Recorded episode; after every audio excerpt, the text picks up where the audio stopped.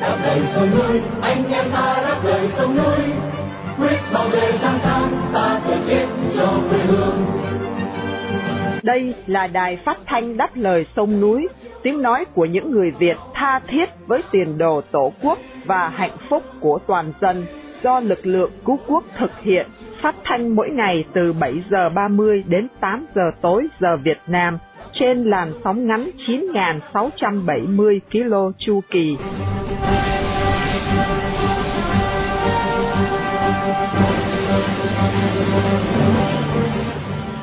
Minh Nguyệt xin kính chào quý thính giả. Hôm nay thứ Tư, ngày 24 tháng 1 năm 2024 và là buổi phát thanh lần thứ 4638 của Đài Đáp Lời Sông Núi. Mở đầu chương trình là phần tin tức chọn lọc. Tiếp theo trong câu chuyện thời sự, mời quý thính giả tiếp tục theo dõi cuộc phỏng vấn bà Trần Phương Thảo, hiền thê của tù nhân lương tâm Đặng Đình Bách. Kế tiếp là một chuyện nước non mình và sau cùng là một bình luận thường xuyên để chấm dứt chương trình tối nay. Đặc biệt, chương trình phát thanh hôm nay để vinh danh ông Lê Văn Sinh, một người Việt yêu nước đang bị giam cầm trong ngục tù Cộng sản. Mở đầu chương trình, mời quý thính giả theo dõi phần tin tức sẽ được Phùng Hoàng và Trường An trình bày sau đây.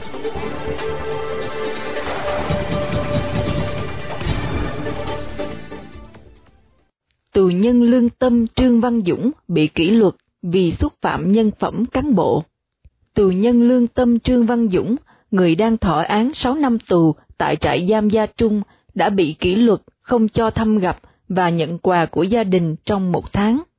Cần biết là vào ngày 3 tháng 1, gia đình gửi quà qua đường bưu điện cho ông Dũng, trong đó có bức ảnh thông báo trao giải thưởng nhân quyền Lê Đình Lượng năm 2023 cho ông. Đây là giải thưởng nhằm nêu cao sự hy sinh của những cá nhân hoặc tổ chức đấu tranh cho nhân quyền tại Việt Nam. Khoảng một tuần sau đó, bưu kiện mới tới nơi, đám cai tù từ chối để ông Dũng nhận tấm ảnh này thì xảy ra tranh cãi, theo tiết lộ của tù nhân lương tâm Lưu Văn Vịnh. Bà Nghiêm Thị Hợp, vợ ông Dũng cho biết là ông Dũng đã phản đối đám cai tù, khiến ông suýt bị đánh và dẫn tới quyết định kỷ luật nói trên. Theo thông báo của trại tù Gia Trung, vào ngày 17 tháng 1, ông Dũng bị cảnh cáo vì đã có lời lẽ thiếu văn hóa và xúc phạm nhân phẩm của người khác, nhưng không cho biết ông đã nói những gì. Kể từ ngày 16 tháng 1 đến ngày 16 tháng 2, ông bị cấm gặp thân nhân, nhận quà, gửi thư, liên lạc điện thoại và mua hàng từ căng tin của trại giam. Kể từ ngày 17 tháng 2, ông sẽ chỉ được gặp thân nhân hai tháng một lần cho đến khi được trại tù công nhận là đã có tiến bộ. Một tài xế Slovakia bị tù về tội đưa di dân lậu Việt vào Anh. Một tòa án ở Anh đã xử ông Joseph Balog, một công dân Slovakia, hai năm rưỡi tù giam về tội đưa di dân nhập lậu vào Anh. Ông Balog đã che giấu một phụ nữ Việt Nam sau cabin để đưa vào nước Anh. Theo cáo trạng của tòa án Canterbury vào tháng 6 năm 2022, ông Balog đã bị bắt giữ vì đưa di dân nhập lậu vào Anh. Thông thường thì những chuyến xe chở người nhập cư vào Anh được khám phá là họ trốn trong thùng xe, hai ngăn hay trong các thùng hàng. Nhưng lần này thì chiếc xe của Balot được khám phá là phần nệm ở nền xe, bị kéo lệch lên phía trước một cách đáng nghi ngờ. Cảnh sát Anh đã tháo hộp đựng đồ dùng và thấy một phụ nữ Việt Nam đang ngồi ở phía sau bảng điều khiển của chiếc xe. Ông Joseph Balot đã thừa nhận là hành vi phạm pháp trước phiên xử sơ thẩm ngay trong tháng 6 năm 2022. Riêng người phụ nữ Việt Nam đã được giới chức trách xác định danh tính và yêu cầu hồi hương. Các nghị sĩ Hoa Kỳ phản đối việc giảm thuế đối với cá tra Việt Nam. Tám thượng nghị sĩ Hoa Kỳ vừa cảnh báo Tổng thống Joe Biden về thiệt hại kinh tế đối với người nuôi cá da trơn Hoa Kỳ nếu chính quyền thông qua quyết định sơ bộ về việc cắt giảm đáng kể mức thuế chống bán phá giá đối với cá da trơn nhập cảng từ Việt Nam. Vào tuần trước, các thượng nghị sĩ Hoa Kỳ đã công bố bức thư chung gửi Bộ trưởng Thương mại Hoa Kỳ Gina Raimondo yêu cầu bộ này hủy bỏ quyết định sơ bộ sẽ giảm thuế chống bán phá giá đối với cá da trơn nhập cảng từ Việt Nam. Cần biết là theo quyết định này, mức thuế sẽ giảm xuống còn 14 xu một ký so với mức hơn 2 Mỹ Kim một ký trước đây. Lá thư chung cho biết là quyết định này của Bộ Thương mại nếu không bị rút lại sẽ làm suy yếu gói cứu trợ thương mại dành cho các ngành công nghiệp trong nước. Nó sẽ gây ra làn sóng hàng nhập cảng có giá trị không công bằng từ các nước có nền kinh tế phi thị trường như Việt Nam, Trung Cộng và Nga vào Hoa Kỳ, gây tổn hại không thể khắc phục được cho ngành nuôi cá da trơn của Mỹ. Các thượng nghị sĩ Hoa Kỳ yêu cầu Bộ Thương mại phải sửa lại quyết định nói trên trong đợt kiểm tra hành chính kỳ này và khôi phục mức thuế hơn 2 Mỹ Kim mỗi ký hoặc mức thuế cao hơn đối với tất cả các nhà sản xuất Việt Nam cho đến nay vẫn từ chối tham gia vào quá trình tố tụng vụ án chống bán phá giá hoặc chưa thể hiện được tính độc lập khỏi sự kiểm soát của Đảng Cộng sản Việt Nam. Cần biết, Hoa Kỳ hiện vẫn là thị trường xuất cảng cá tra lớn thứ hai của Việt Nam với tỷ lệ 22%, chỉ sau Trung Cộng. Liên quân Mỹ Anh lại không kích lực lượng Houthi ở Yemen. Vào rạng sáng ngày 23 tháng 1, Liên quân Mỹ Anh đã không kích hàng loạt vị trí của lực lượng Houthi được Iran hậu thuẫn ở Yemen. Mục tiêu của loạt tấn công lần thứ hai này là nhằm làm suy giảm năng lực tấn công của lực lượng Houthi vào các tàu di chuyển qua Hồng Hải. Đại diện của Houthi tức giận cho biết sẽ trả đũa các vụ oanh kích nói trên và tuyên bố là hành động của Liên quân Mỹ Anh chỉ làm tăng thêm quyết tâm của người dân Yemen trong việc thực thi nghĩa vụ đạo lý và nhân đạo đối với người dân Palestine bị đàn áp tại Gaza. Cần biết, đây là lần thứ hai mà Mỹ và Anh tiến hành các cuộc không kích chống lại các lực lượng nổi dậy do Iran hậu thuẫn. Phía Mỹ và Anh đang được Bahrain, Canada, Úc và Hòa Lan hỗ trợ. Tổng cộng gần 30 hỏa tiễn đã được bắn đi từ các chiến hạm tàu ngầm, chiến đấu cơ, và đặc biệt là từ hàng không mẫu hạm Eisenhower đang có mặt tại Hồng Hải.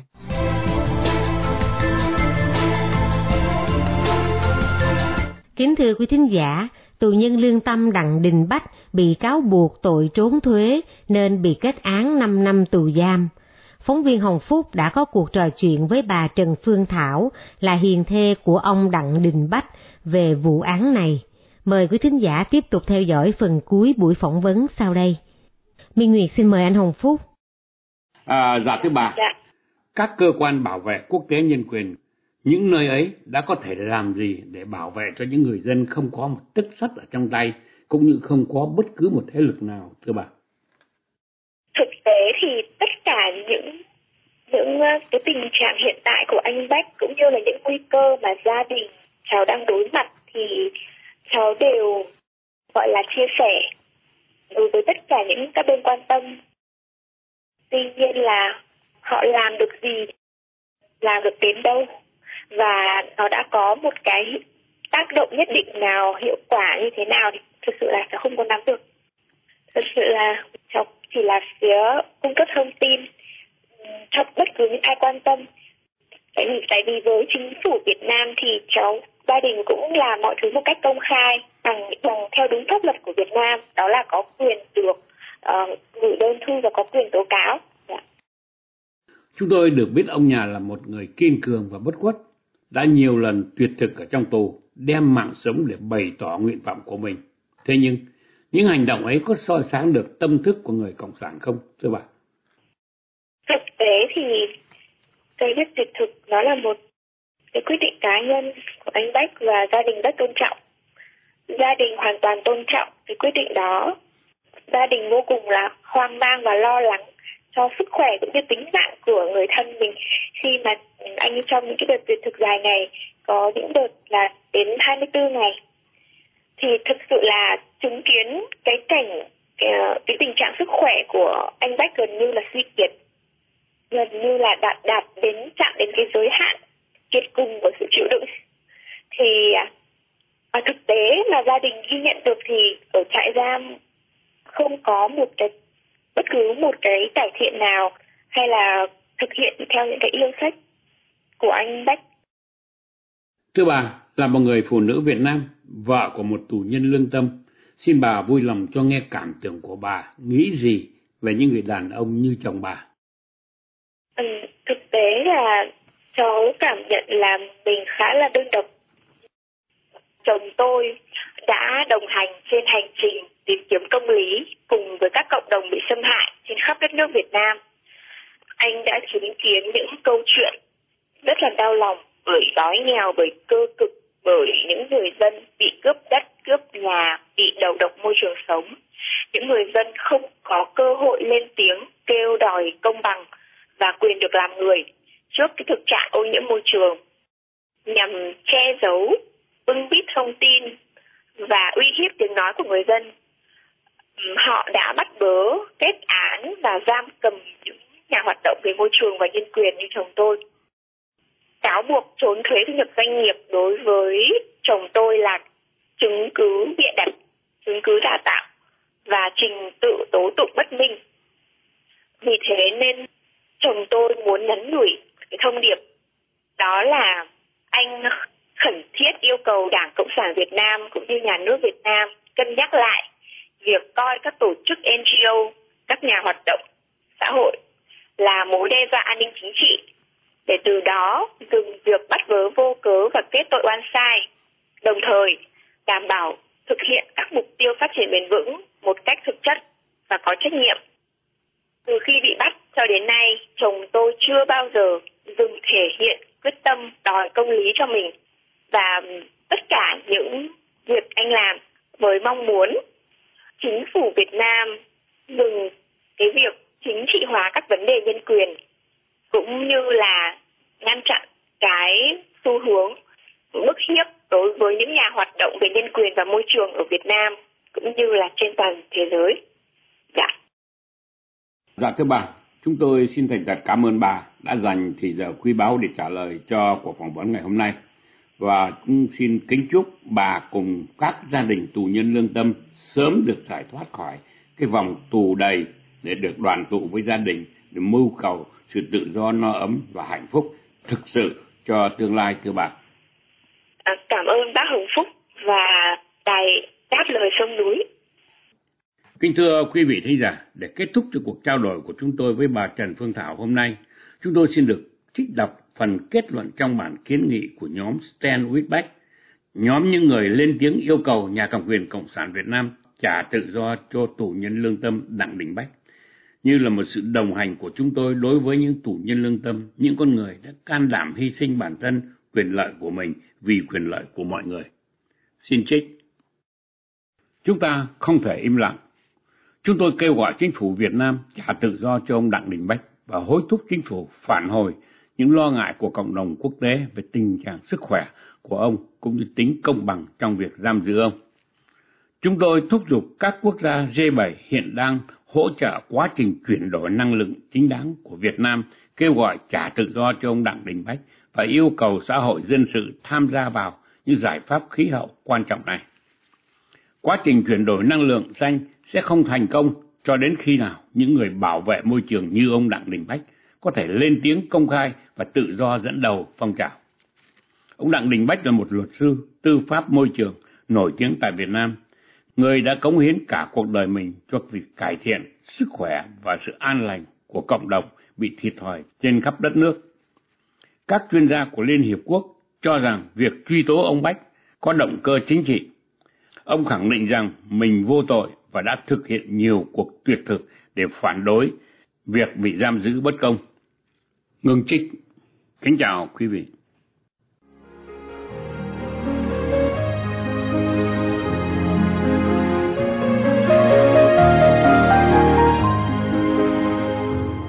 Thưa quý thính giả, củng cố quyền lực, duy trì chế độ độc tài toàn trị, bảo đảm đặc quyền đặc lợi để vinh thân phì gia cho bè lũ chớp bu là mục tiêu tối thượng của Đảng Cộng sản Việt Nam. Do vậy, Đảng Cộng sản kiên quyết điều hành quốc gia theo kiểu bao cấp độc quyền, vô minh ngu muội, phủ nhận, trù dập triệt để những đóng góp sáng tạo kinh tế giá trị của giới thức giả trong xã hội không thương tiếc. Để tiếp nối chương trình phát thanh tối nay, trong tiết mục chuyện nước non mình, mời quý vị theo dõi bài viết của Tưởng Năng Tiến với tựa đề Cuộc đời đầy bi kịch của Lê Xuân Thiết, được đăng trên trang báo Tiếng Dân qua sự trình bày của Ngọc Sương.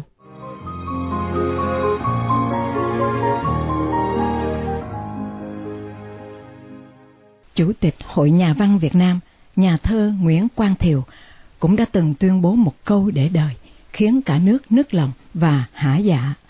Việt Nam là một cường quốc về thơ. Thật là danh nhân với danh ngôn, toàn là những lời hay ý đẹp.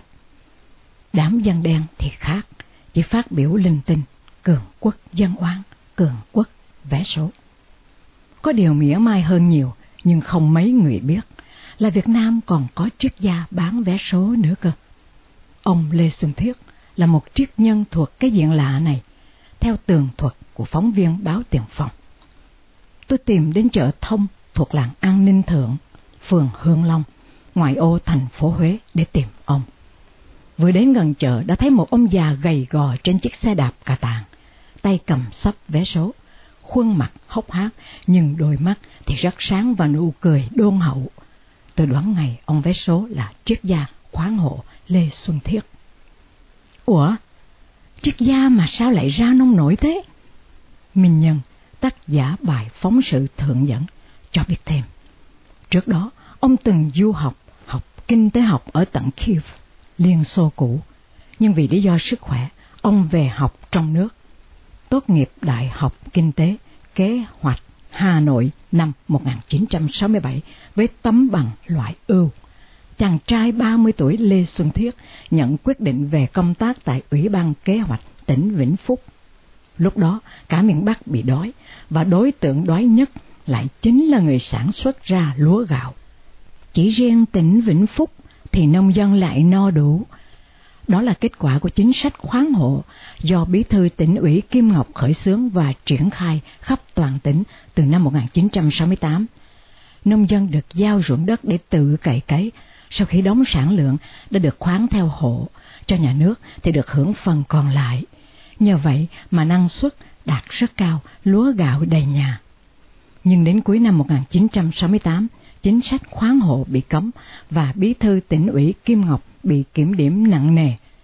Thiết liền tìm đến huyện Lập Thạch, nơi vẫn còn lén lút thực hiện khoáng hộ và nhận ra việc ông Kim Ngọc làm là quá đúng, đúng với khoa học và đúng cả đạo lý. Nhưng do ông Kim Ngọc có thực tiễn mà chưa đúc kết thành lý luận, nên không bảo vệ được chính sách khoáng hộ. Vậy là Thiết viết một bản luận chứng dài 72 trang, chứng minh chính sách khoáng hộ là đúng, là hợp quy luật, tự trung trong mấy ý sau. Cần giao ruộng đất ổn định, lâu dài cho hộ nông dân, ai giỏi nghề gì thì làm nghề ấy. Nông dân được quyền bán cái mình làm ra ở đâu đắt nhất và mua cái mình cần ở đâu rẻ nhất, xóa bỏ ngăn sông cấm chợ. Chính sách khoáng hộ đã bị kết án là sai lầm. Ông Kim Ngọc bị kỷ luật vì vậy, bản luận chứng khoáng hộ của Lê Xuân Thiết không chỉ bị Ủy ban Kế hoạch tỉnh Phú Thọ kết luận là xét lại, chống đảng, theo tư bản chủ nghĩa mà còn bị kết thêm tội ngoan cố. Đảng ủy cơ quan liền đề nghị Thiết viết kiểm điểm và thừa nhận mình sai lầm. Thiết không chịu. Có người rỉ tai Thiết, nếu cậu cứ ngoan cố vậy thì sẽ chết. Thiết lắc đầu. Tôi là người làm khoa học, tôi không phải là kẻ cơ hội. Thấy đúng mà vẫn nhận sai thì có tội với dân với nước. Thấy đảng sai mà mình vẫn im lặng phục tùng mới là chống đảng. Vậy là thiết nhận án kỷ luật, khai trừ đảng, chuyển sang làm nhân viên dọn vệ sinh cho cơ quan. Thiết vẫn nhẫn nhục với công việc của người lao công. Ngột ngạt quá, Thiết liền cáo bệnh và xin nghỉ mất sức. Bán trứng lộn, lượm chai bao đồng nát, làm đủ thứ mà vẫn không đủ ăn. Năm 1988, đứa em rể làm đại lý vé số, thấy ông anh cử nhân kinh tế học đã từng đi Liên Xô về mà đói rách tả tơi liền bảo về bán vé số. Ông nói, hóa ra cái nghề bán vé số này lại giúp ông tồn tại đến tận bây giờ và có lẽ ông sẽ còn nương nhờ nó cho đến ngày nhắm mắt. Điều cuối cùng trong câu chuyện hết sức nhiệt huyết của triết gia bán vé số vẫn là một niềm khắc khoải xã hội muốn phát triển thì phải có nền tảng kinh tế chính trị học. Các bạn trẻ cần phải đam mê và đi sâu nghiên cứu để xây dựng nền tảng đó. Đó chính là nền móng của nền kinh tế quốc gia, là động lực phát triển xã hội.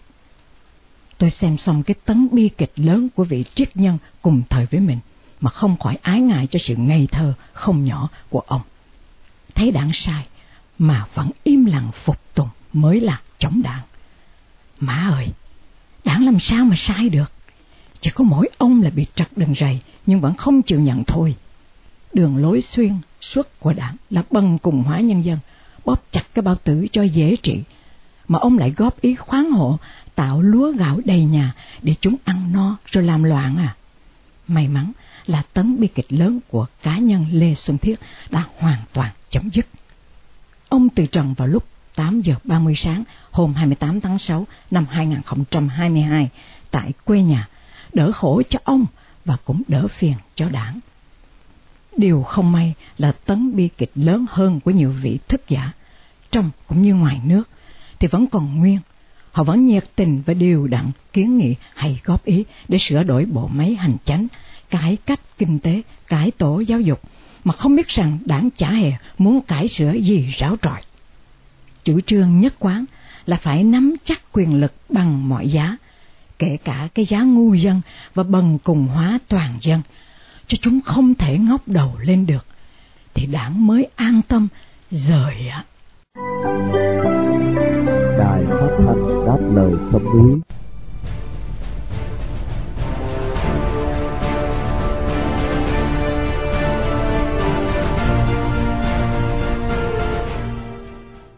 Kính thưa quý thính giả, chỉ có ở những quốc gia độc tài, lãnh tụ không biết nhục mới có trò hề lãnh đạo giả chết để lừa gạt nhân dân và tiêu diệt đối thủ chính trị. Mời quý thính giả nghe phần bình luận của Hiếu Chân trước từ báo Người Việt với tựa đề Nguyễn Phú Trọng giả chết bắt quạ sẽ được Vân Khanh trình bày để kết thúc chương trình phát thanh của Đài Đáp Lời Sông Núi tối hôm nay.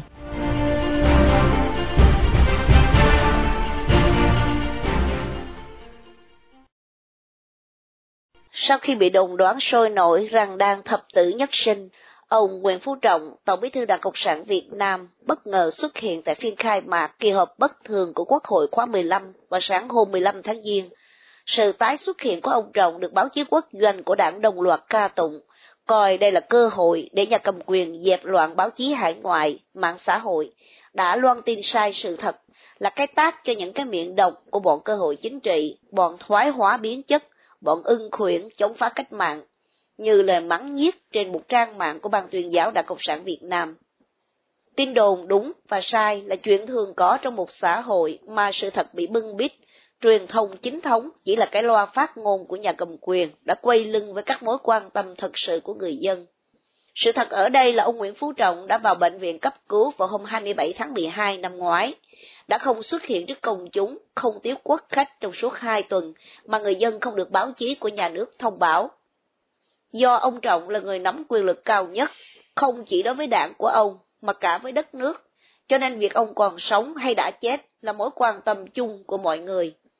Đặt vấn đề, cái chết của ông Trọng có ảnh hưởng gì đến chính trường Việt Nam thì ai sẽ là người ngồi vào chiếc ghế quyền lực mà ông để lại, cũng là chuyện bình thường của những ai không cam chịu thủ khẩu như Bình trước những biến cố quan trọng của đất nước. Trong một xã hội mà quyền của người dân được tôn trọng, có tự do ngôn luận, thì những bình luận như vậy sẽ hết sức sôi nổi từ nhiều phía, phản ánh quan điểm đa chiều của công chúng trước những sự kiện quan trọng của cộng đồng.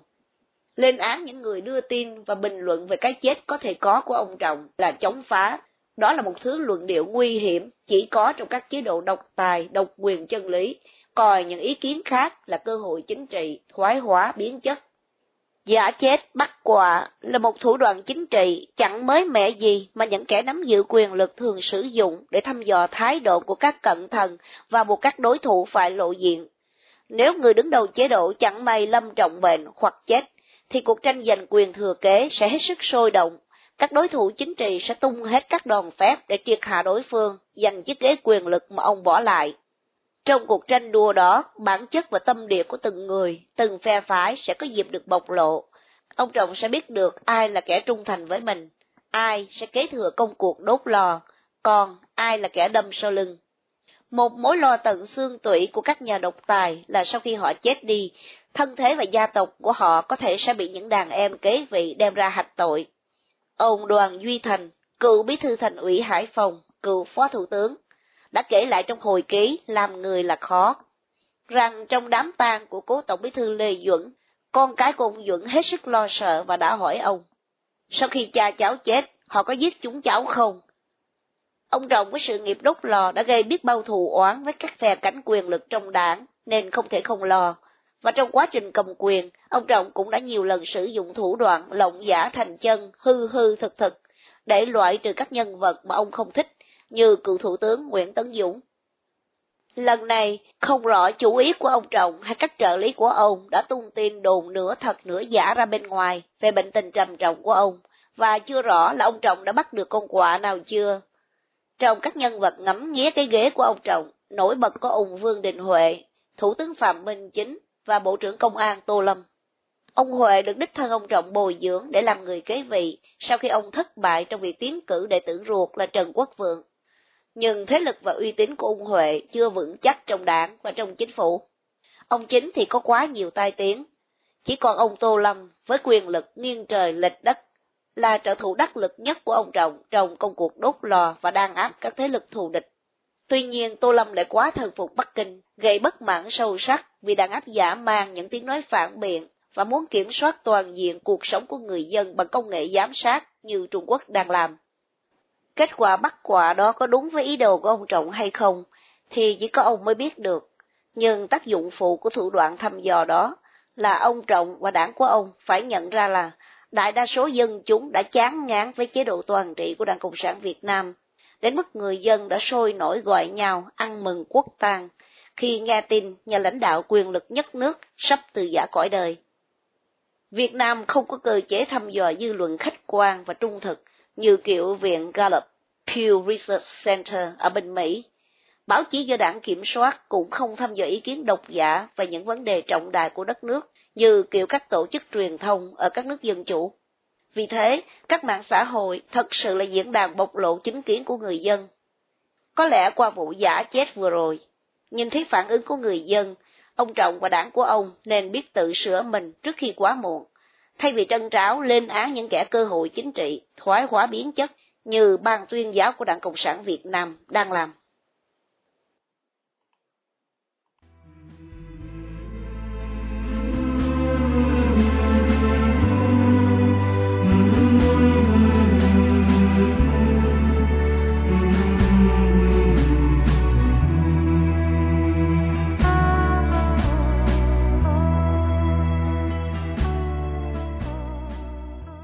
Trước khi chia tay trong buổi phát thanh tối nay, kính mời quý thính giả cùng đài đáp lời sông núi nhớ đến ông Lê Văn Sinh, sinh năm 1965, bị bắt vào ngày 15 tháng 2 năm 2019 với bản án 5 năm tù giam.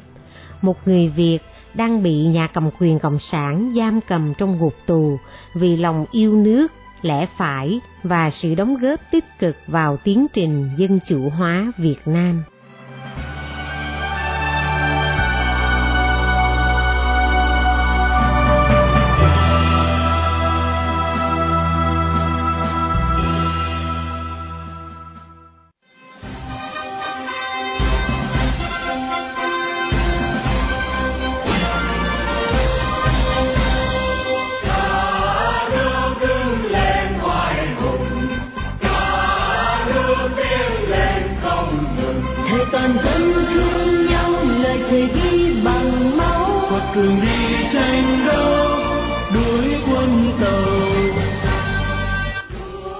Phát thanh đáp lời sông núi hôm nay đến đây là chấm dứt.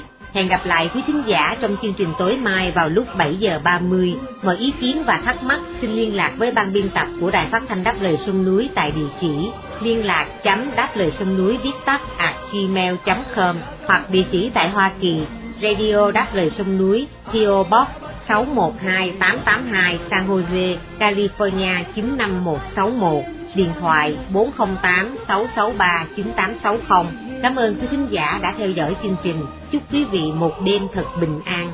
Xin mến chào tạm biệt. Vì tình yêu